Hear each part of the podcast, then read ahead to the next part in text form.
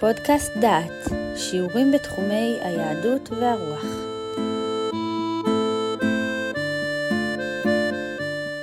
ברוכים הבאים לפודקאסט דעת, לקורס ירמיהו ותקופתו.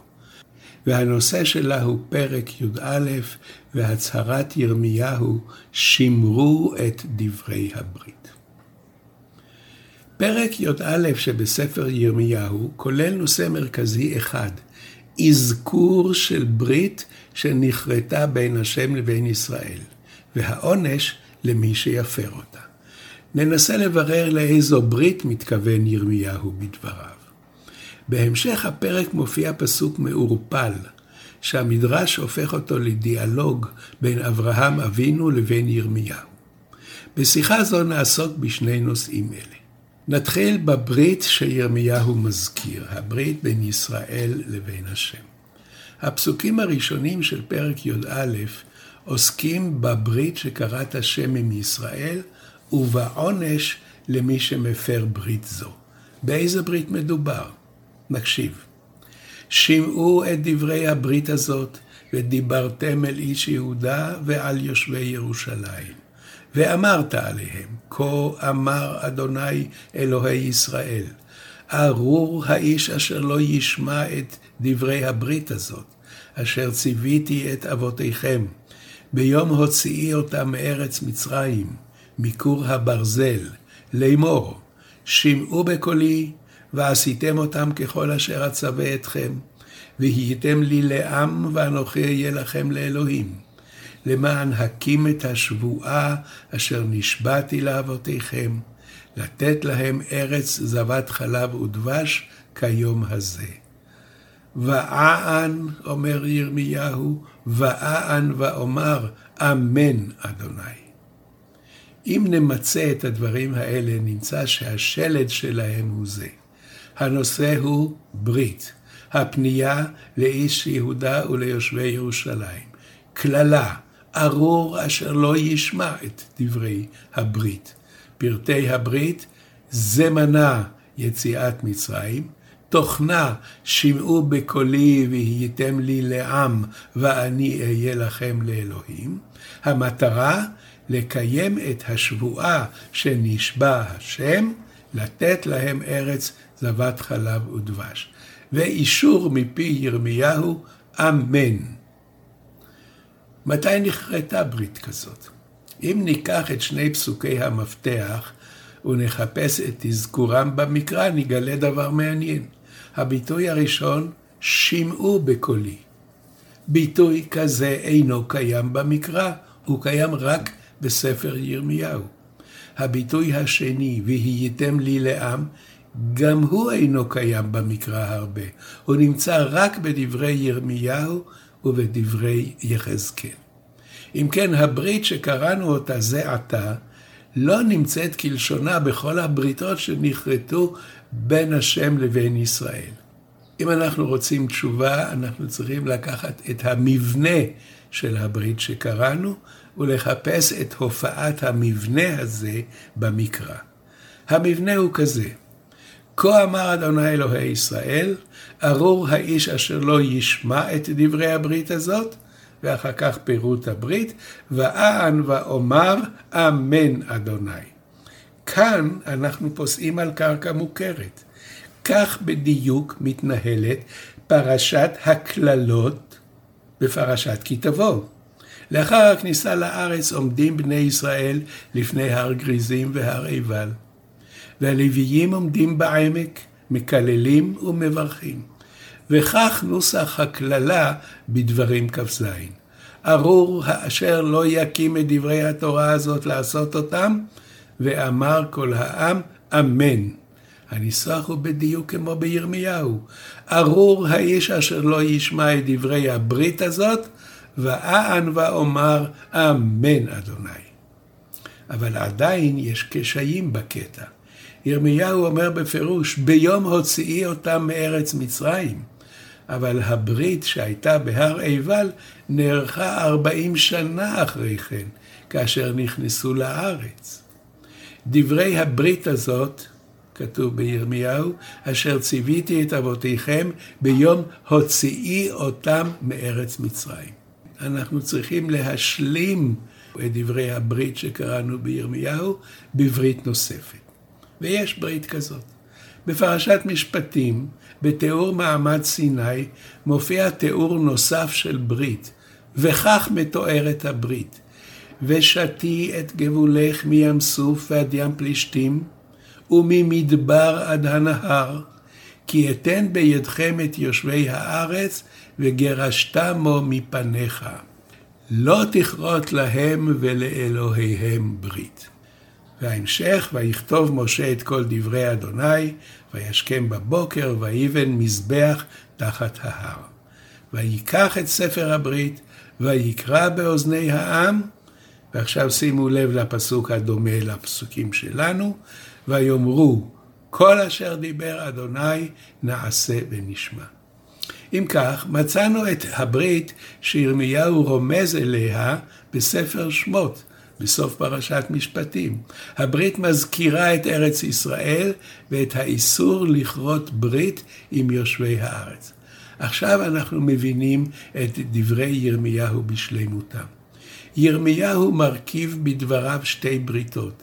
את הברית בהר חורב ביציאת מצרים, ואת הברית בהר עיבל מיד עם הכניסה לארץ. לנבואתו הוא נותן את המבנה של ברית עיבל, ויוצק בה את התכנים של ברית חורב. והרכבה זו נותנת את הנבואה שירמיהו קורא באוזני איש יהודה ויושב ירושלים. וכך הוא אומר, ארור האיש אשר לא ישמע את דברי הברית הזאת, אשר ציוויתי את אבותיכם ביום הוציאי אותם מארץ מצרים, מכור הברזל, לאמור, שמעו בקולי, ועשיתם אותם ככל אשר אצווה אתכם, והייתם לי לעם ואנוכי אהיה לכם לאלוהים. למען הקים את השבועה אשר נשבעתי לאבותיכם, לתת להם ארץ זבת חלב ודבש כיום הזה. פתרנו אם כן את חידת הברית. ירמיהו מסכם שתי בריתות לתבנית אחת, והוא מדבר על איסור לכרות ברית עם יושבי הארץ, והקשר של עם ישראל לארץ ישראל. ועכשיו אנחנו עוברים לנושא השני שיש בפרק הזה, והפסוק המעורפל שניסו לפרש אותו הרבה וזה לא בדיוק הצליח. נשמע את הפסוק. מה לידידי בביתי עשותה המזימתה הרבים, ובשר קודש יעברו מעלייך, כי רעתיכי אז תעלוזי. אני קורא שוב את הפסוק כי הוא בלתי מובן. מה לידידי בביתי עשותה המזימתה הרבים, ובשר קודש יעברו מעלייך, כי רעתיכי אז תעלוזו. הוויכוח שבין אברהם אבינו לקדוש ברוך הוא לפני הפיכת סדום ועמורה נחשב למופת של לימוד זכות על בני אדם. אברהם מתמקח עם הקדוש ברוך הוא. הוא מבקש בכל פעם שיסלח לסדום, אם יימצאו בה צדיקים, פחות צדיקים. לאחר שהוא קיבל הסכמה לסלוח לעיר אם יימצאו בה חמישים צדיקים, אומר אברהם, אולי יחסרון חמישים הצדיקים חמישה, התשחית את העיר בעבור החמישה? שימו לב לניסוח. מדברי אברהם עולה כי אם השם לא יוותר, הוא מחריב את העיר בגלל שחסרים בה חמישים צדיקים. לא בגלל זה הוא מחריב את העיר. כל העיר מלאה שחיתות וחמאס. אברהם דיבר על 45 במקום 50, אבל אתה לא תשחית את העיר בגלל החמישה, אתה תשחית את העיר בגלל האלפים שהיו מושחתים. ואברהם ממשיך ומוריד את מספר הצדיקים הדרוש להציל את העיר 40, 30, 20 ו-10. פחות מעשרה הוא איננו יכול לבקש, ונסתתמו טענותיו. וכבר שמו לומדי התנ"ך לב לעובדה המדהימה, כי שעה שנשלח אברהם להעלות את יצחק לעולה, שם לא התווכח ולא התדיין. הוא השכים בבוקר, חבש את חמורו ויצא לדרך. המדרש הוא שמשלים את הפרצות שאנחנו פוגשים אותן. האומנם תפילתו של אברהם היא רק להציל את סדום? ומה אומר הוא על מה שקורה לעם ישראל? הפסוק בירמיהו י"א נותן לבעל המדרש הזדמנות להכניס את אברהם למבקשי הרחמים על ישראל. וכך אומר ירמיהו, מה לידידי בביתי עשות המזימתה הרבים, ובשר קודש יעברו מעלייך, כי רעתיכי אז תעלוזי. משפט מעורפל מזמין דרשה, וכך מסביר הדרשן מדרש זה, באיכה רבה, אמר רב עוקבא, בליל תשעה באב נכנס אברהם אבינו בבית קודש הקודשים, והתחיל מטייל בו ארוכות וקצרות. אחזו הקדוש ברוך הוא ואמר לו, מה לידידי בביתי? אמר אברהם, היכן הם בניי? אמר הקדוש ברוך הוא, חטאו לפניי והגליתי אותם, שכתוב עשותה המזימתה. אמר לו אברהם, ולא היו ביניהם צדיקים? אמר לו הקדוש ברוך הוא, רבים מאוד בהם רעים, שכתוב הרבים. שואל אברהם, ולא הייתה בהם מילה, הם לא מלו את עצמם, ברית מילה, שזה ברית הקשר עם האלוהים? אמר לו הקדוש ברוך הוא, אף אותה ביטלו, שכתוב, ובשר קודש יעברו מעליך. הם מפסיקים להפוך את הקדושה שבבשרם, לממש את קדושת הבשר. ולא עוד, אלא שהיו שמחים במפלתם אלו מאלו. כדכתיב כי רעתייכי אז תעלוזי, וכתיב ושמח לעד לא יינקה.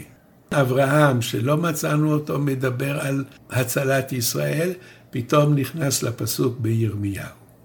ובפסיקתא, שזה מדרש אגדה נוסף, יש המשך.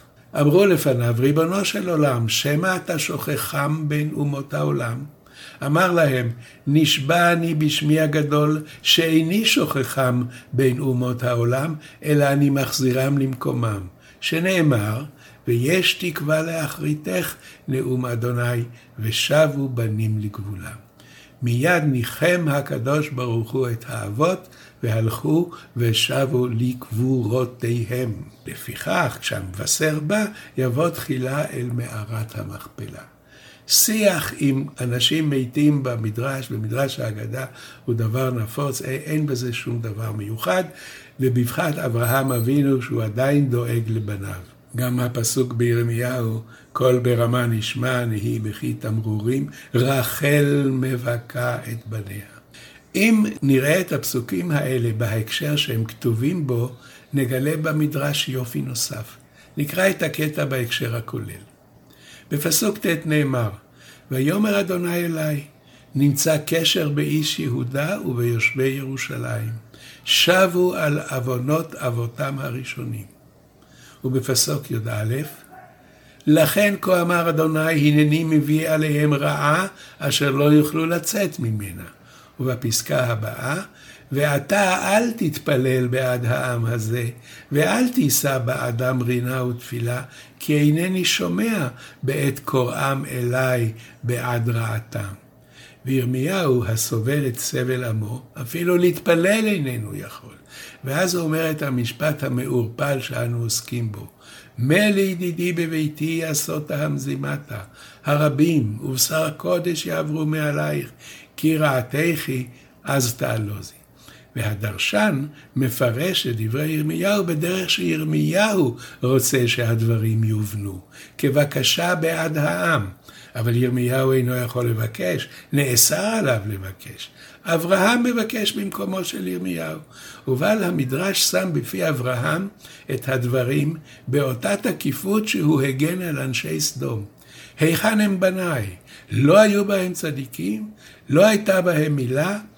והתוצאה שהקדוש ברוך הוא מבטיח למחול ולסלוח ולגאול את ישראל.